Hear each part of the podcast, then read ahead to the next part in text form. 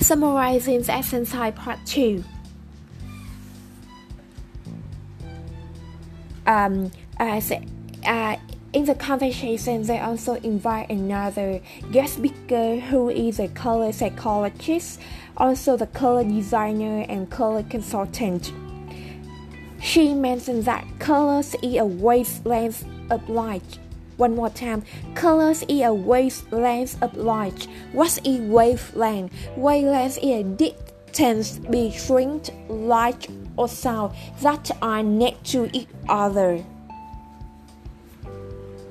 So the different wavelength come into eye so it can't recognize different colors.